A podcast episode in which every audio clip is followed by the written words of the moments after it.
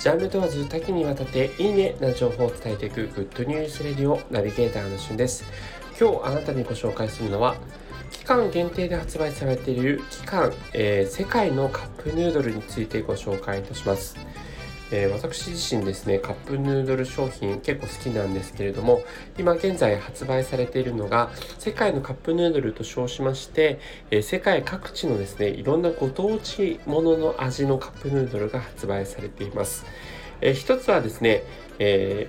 タイの屋台フードとしてありますピリッと生姜のグリーンカレーですね。そしてもう一つは、えー、酸っぱい、そしてちょびっと辛い、えー、トムヤンクンという形で発売されています。この世界世界のカップヌードルというね、シリーズ、結構いろんなシリーズが発売されているんですけれども、えーそんな形で、まあ、各地のですね、アジア中心とした味も発売されつつ、今カップヌードルって今、かなりですね、幅広い味で広がっているというのをご存知でしょうか。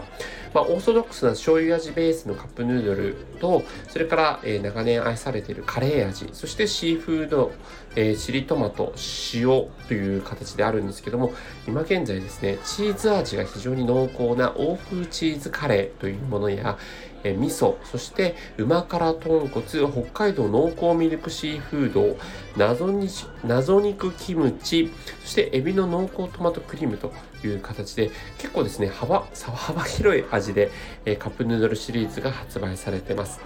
えまたですね、カップヌードルに関して、えビッグっていうタイプもあればミニというサイズ別のものもありますし、え、それから、え、世界のカップヌードルでいうと魚介仕立てのペペロンチーノという味も発売されてます。